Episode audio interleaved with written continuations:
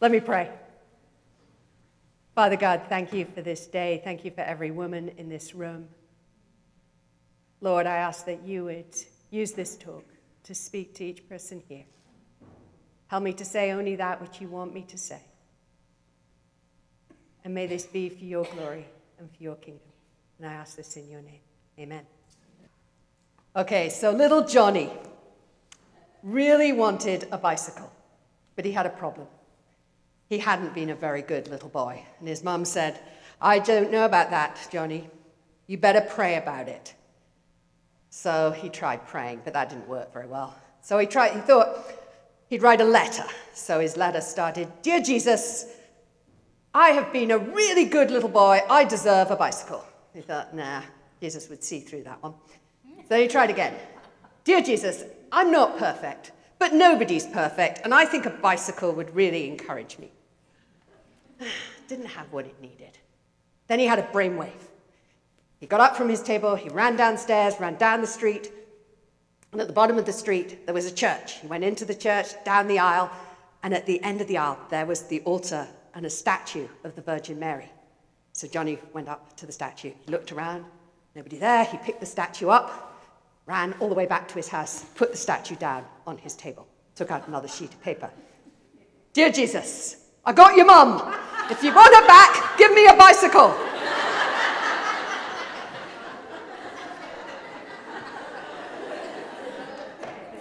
so, so often in life, I find I'm like little Johnny. I say, if only I could have X, then I'd be happy. Then life would be complete. Sometimes it's as small as getting a room tidied up. Sometimes it's, you know, when I was growing up, I could have my favorite, my ideal birthday present, a yellow rubber dinghy. And I got one. And it was wonderful for a few weeks. But then there's always something else, and there's always something missing. Jesus said, The thief comes in order to steal, kill, and destroy. I have come in order that you might have life, life in all its fullness. Or as some versions say, to enjoy abundant, overflowing, everlasting life. And I would imagine that's what deep down all of us want, right? Well, today I'm going to talk about how I have learned to enjoy life in all its fullness. And I've found that the key to that life is Jesus. Now, I know when I say that, some of you are thinking, ah, oh, Jesus, and tuning out, playing with your pipe cleaners. And that's fine. Feel free to do that. Partly why you have them. Some of you are saying, well, tell me something new. I know that. And some of you are saying, well, quite honestly, with what with trying to work a, a full time job, raise three kids, being sleep deprived, and all the ice cream is gone, I can't say that I'm living life in all its fullness. But I think there are three keys to this life, to Jesus.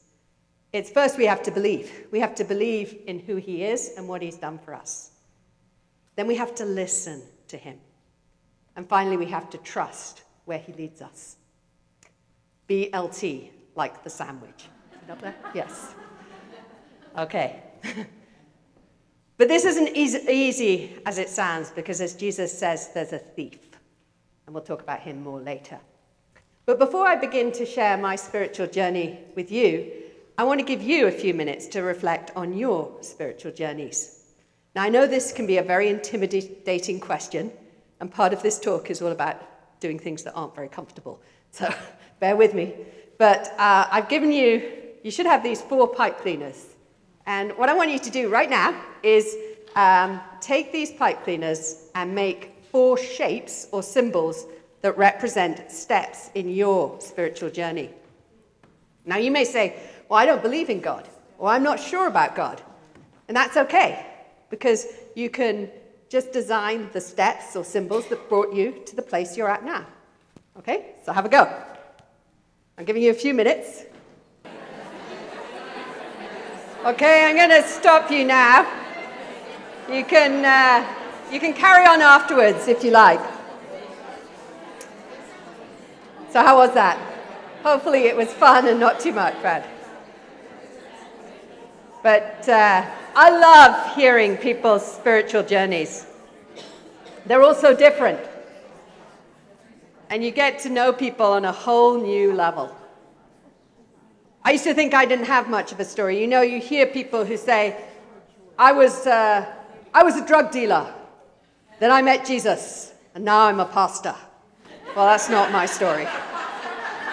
And I, because I didn't have a story like that, I thought I didn't really have a story. Because my story is much more complicated and circular, and it's. Anyway. Um, but I think it's worth taking time to hone our stories so that you can share when someone asks you a question. So, how did you get to where you are now?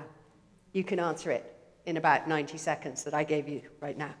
So, if that was tough, go home and try, practice. And uh, you might find, I find the pipe cleaner thing helpful. So, here's my story, told with four pipe cleaners, should be up here. There's, they, they're here, but you can see them better on the screen. So, there's a teddy bear, a Bible, a cross, and a windsurfer. And the first three of those, the teddy bear, the Bible, and the cross, relate to the bacon part of the sandwich, believing who Jesus is and what he has done for us. Doesn't that bacon look good? So, first, the teddy bear. I thought my teddy bear is quite cute. Uh, this represents how I saw God as a child. You know, he was there when I needed him. When I had a crisis, like I'd forgotten my homework or I'd lost something. But most of the time, he was forgotten, like my teddy bear under the bed, gathering dust. My parents took us to church sometimes, but I found church pretty boring and quite honestly irrelevant to most of my life. I believed in God, but I wasn't sure about Jesus. To me, Jesus was just some guy who lived and died 2,000 years ago. Then, when I was a teenager at school, a friend invited me to a Bible study, and I went along. And this leads to my second symbol, a Bible. Not quite as good as my teddy bear. I went along to that group, and to my surprise, I quite enjoyed it. And for the first time, I met people who claimed to have become Christians. And I st- as I went to that group, I started to wonder well, am I a Christian? Do I need to be converted like them? What makes someone a Christian? Because before then, I think I thought you were kind of born a Christian, like I was born British. So I started reading the Bible, particularly the Gospels. That's the stories of Jesus' life in Matthew, Mark, Luke, and John. And I was surprised by how they rang true. I read them with an open mind, kind of like I would look at historical evidence. I'm, I love history, I studied history at college. And so that's how I read the Bible. And what surprised me is how true they sounded. They didn't read like stories people were making up or like myths. And I was surprised by what I read about Jesus. There's something incredibly attractive about Jesus. And if you've never read the Gospels or not read them recently, I'd encourage you just to give it a go. Read them with an open mind and see what strikes you about Jesus. But Jesus also said some things that are really difficult. And he said things that sounded kind of crazy, like, I am the light of the world, or I am the bread of life. And I realized as I read it that Jesus doesn't just claim to be the Son of God, he claims to be God. And C.S. Lewis says that leaves us with three alternatives. Either he was the greatest con man who's ever lived, in that he's deceived more people than anybody else, or he was mad, and quite honestly, we do tend to lock up the people who say the kind of things that Jesus said. Or it leaves us with a third alternative he was who he claimed to be. And that's where I came, landed. I, I came to the view that he was a man whose identity is God. And that if he was God, what he says has to be true. So I tried putting into practice what I read. And I remember one day I, I, came across this verse where Jesus says at the end of the Sermon on the Mount, I tell you, be ye perfect as your Father in heaven is perfect. So I thought, okay, that's it. I have to be perfect. All right, I try really hard. I think it lasted about half a morning, and then I was fighting with my brother. You see, at this point, I still thought being a Christian was all about what I had to do. And I grew up with a family motto that if at first you don't succeed, try, try, try again. So I thought, okay, that's what, I just have to try harder. But all that did was make me realize how far short I fell. The more I read the, the Gospels, particularly, the more I realized how I didn't do what Jesus said. And this brings me to my third symbol a cross. I heard preachers say, Jesus died for your sins, but I didn't get it. What did his death have to do with my sins? How did his death 2,000 years ago make a difference to me today? Well, I think at this point, I did understand that to come into God's presence meant to come into the truth of who I was and what I had done, that there was no hiding. I just ask you to think about this for a minute. Imagine coming into the presence of someone who knows everything about you, everything you've ever thought, said, or done. I mean, it's bad enough to be physically naked before someone. Imagine being inwardly naked as well.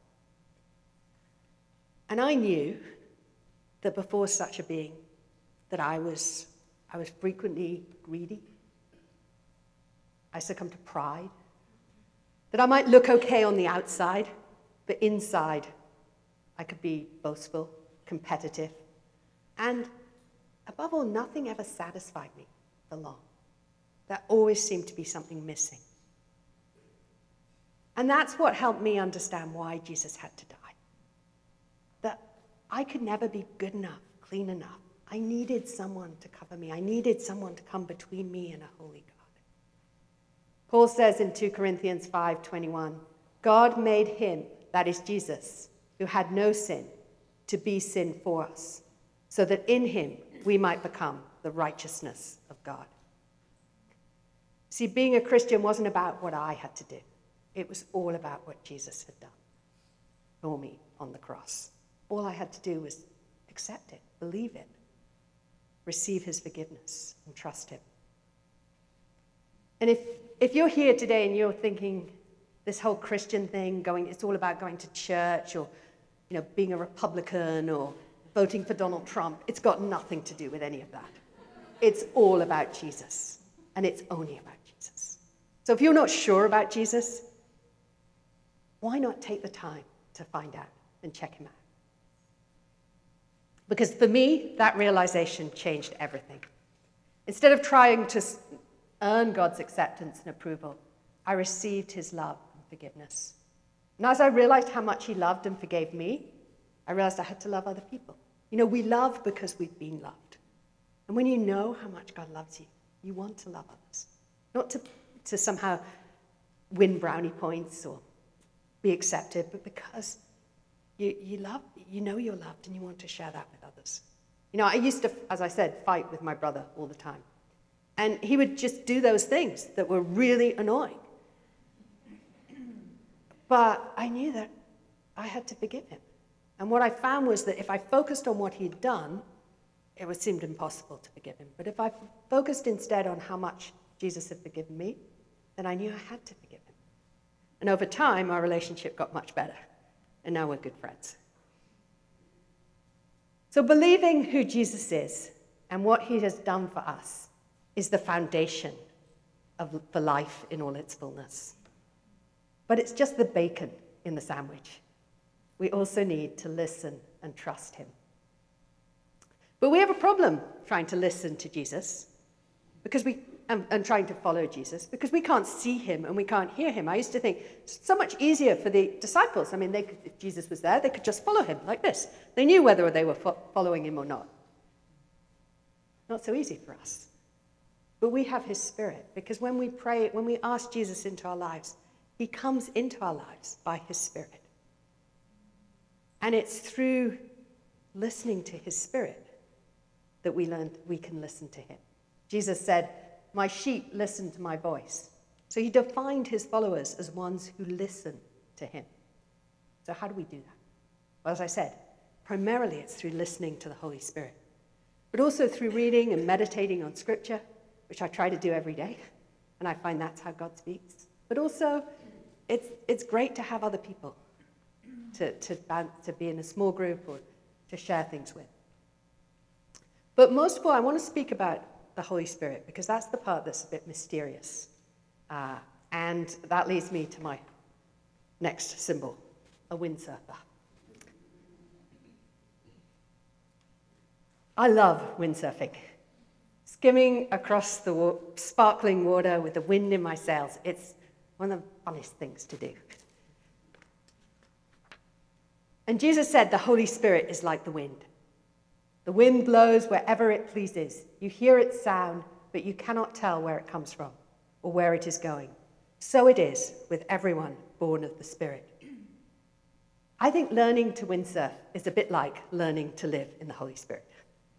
You see, initially, when people are starting to windsurf, they fall in the water a lot. I don't know if you've ever seen people learning to windsurf, but what happens is they get up on their board, they hold their side, they, they wobble around, and they're there for about 10 seconds, and then they fall in. And then they get up and they haul up their sail, and it's hard work because the sail's heavy. They stand up, they start, and they go, uh, over they go again. And that happens over and over. Most people give up windsurfing at that point. You have to learn how to respond to the wind. And when I'm windsurfing, every part of my body is in tune with the wind, from my fingertips to my toes.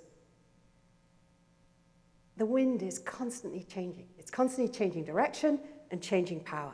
And you have to, as a windsurfer, you have to adjust, constantly moving to adjust to the wind. And sometimes the wind is so powerful, it's scary. And other times, I've gone windsurfing lured by the promise of the branches moving, only to get out on the lake and the wind dies completely. And all I can do is wait and pray desperately for God to send more wind. and when I'm windsurfing and there is no wind, sometimes I'm tempted to try and create wind like this. Go like this with your sail. and never works very well. Usually ends up going backwards. I find that's true in life too that trying to make things happen in our own steam doesn't really work very well. But waiting on God is hard. It's one of the hardest things I think God asks us to do. As some of you know, last summer I fell off my windsurfer and I ended up with a brain bleed and in CCU for a couple of nights. And for a few weeks after that, I could literally do nothing because I couldn't read. Uh, so I, wasn't, I couldn't read, I couldn't use screens. All I could do was really lie on the couch uh, doing nothing. And if you know me, you know that is really hard. And I just want to say that I want to take a moment to say thank you to all of you who are praying for me. Thank you to all of you who are praying for me right now, because I can feel your prayers and have been praying for me all week. But those prayers made a huge difference because I just had an incredible sense of peace throughout that time. And as I said, amazing thing was I was quite happy doing nothing, which for some of you may be you, no big deal, but for me was a huge deal. And I also believe God's healed me completely. So thank you for praying. Feel like God answered your prayers. So listening to the Holy Spirit and letting Him lead you is, I think, like learning to windsurf, in that it takes time and lots of falls and getting up again. But it's also a bit like dancing with a partner, which is why the worship team indulged me in singing that song that we sang earlier. When David and I are dancing, he always says, Let me lead you. And I find that really hard. Because it's hard to let someone else lead you. Because I know best. and honestly, I think I'm a better dancer. Well, to dance well, you have to listen to the music, and you have to be in time with the music, and you have to let your partner lead you.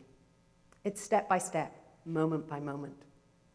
The other day, I was reflecting on this, and I sensed Jesus saying to me, You know, when you're running late, something that happens a lot, if you know me, you're not letting me lead you. Because I am always on time and in time. If you're in step with me, you will be in time and on time too. Ouch. I've got a long way to go. A friend of mine wrote a song that I'd like to share with you, and I, I'd like to invite you just to listen to the words.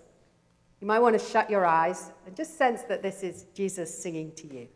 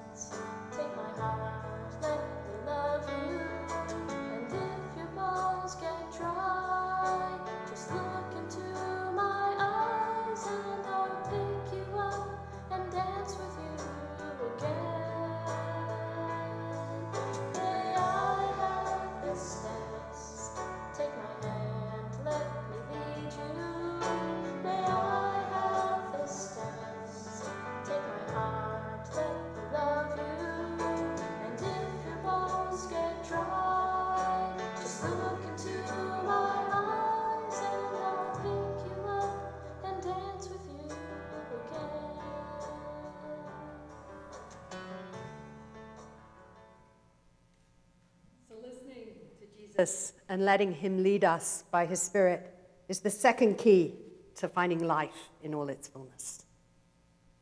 Like a dance, we have to listen every step of the way, moment by moment. But that's hard. Partly it's hard, because I just said it's hard to let someone else lead you. But it's also hard because there are other voices.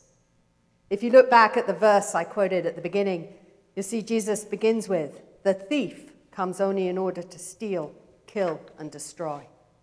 There is a thief, and he's come to rob us of our joy. The Bible says we are made in God's image. And now I know that when this thief looks into our eyes, he sees God, and he hates what he sees. He will do anything to destroy Jesus' promise of life in all its fullness in us. This thief has many names. Jesus called him the prince of this world, the father of lies, the enemy, the devil, or Satan, among others. There's a game we play uh, at the Alpha course that I lead at the prison in Salisbury, where we go twice a week. And I'll invite a woman to volunteer to come out and be blindfolded. And the rest of the women and the team create an obstacle course using the chairs in the room to, and leaving a path between uh, the two doors. And I'll bring, lead, bring the blindfolded woman back in and try and guide her with my voice through this obstacle course. The other women, meanwhile, are trying to get her to go in the wrong way. So they're all shouting at her to go, inviting her to go the wrong way. And uh, sometimes the woman can't hear what I'm saying, and sometimes she doesn't trust me, so she ends up going in the wrong way. This game illustrates what we all experience on a daily basis. There are voices in our heads. And no, we're not mad. This is part of what it means to be human. The thief majors in distraction, doubt, deception, denial, dread, and ultimately destruction. Notice they all begin with D, like double. He's bad news. He's so deceptive. Most of the time, we never know he's there. And we blame ourselves for the thoughts that he plants in our heads. He majors in lies. He lies about what will fulfill us. What you really need right now is a bar of chocolate. he lies about the consequences. Oh, you can have just one piece. No, it won't do you any harm. No one need know. But I find those lies I can spot. The most powerful lies are the ones that have to do with my destiny and my sense of value. When I was younger, I decided that when I grew up, I would learn Russian and smuggle Bibles behind the Iron Curtain uh, due to reading a book on that subject. Around the same time, I also decided that I would follow in my father's footsteps and become a British politician when I got older. The one thing I would not be was a stay at home mum with three children like my own mother. Well, God had other ideas. The problem with my plans is that they were just that they were my plans. And they all revolved around me. My desire to co- become a politician didn't come from a place of wanting to correct injustice or serve people, it came from a desire to become someone special. So that dream had to die through a long and painful process, not least coming to this country. It's a bit hard to be a British politician when you live in America. and like the song we sang at the beginning, I had to let go of all I once held dear. But an even deeper lie related to my sense of value. See, I believed my value lay in what I could do and what I could achieve. And when we moved to the United States, I became a stay at home mum with a kindergartner and a preschooler in a foreign country where I knew no one and I had no role outside the house. And I became vulnerable to the lie that I didn't, that because my value lay in what I achieved and I wasn't clearly achieving very much in the world's eyes, I didn't have any value. And I even believed the lie that I was not a very good mum. As my children would tell you, I stunk at the whole discipline thing. but I wanted to say to any mums out there if you believe this lie, it is a lie that you're not a very good mum. I want you to hear this. You are the best mum that your children could have because you are the mother that God chose for your children. So don't believe, don't give that lie any time at all. But for me, I, I, had, I started meeting with a spiritual director at that time, and she helped me see that these were lies and that I needed to recognize them and repent of agreeing with Satan.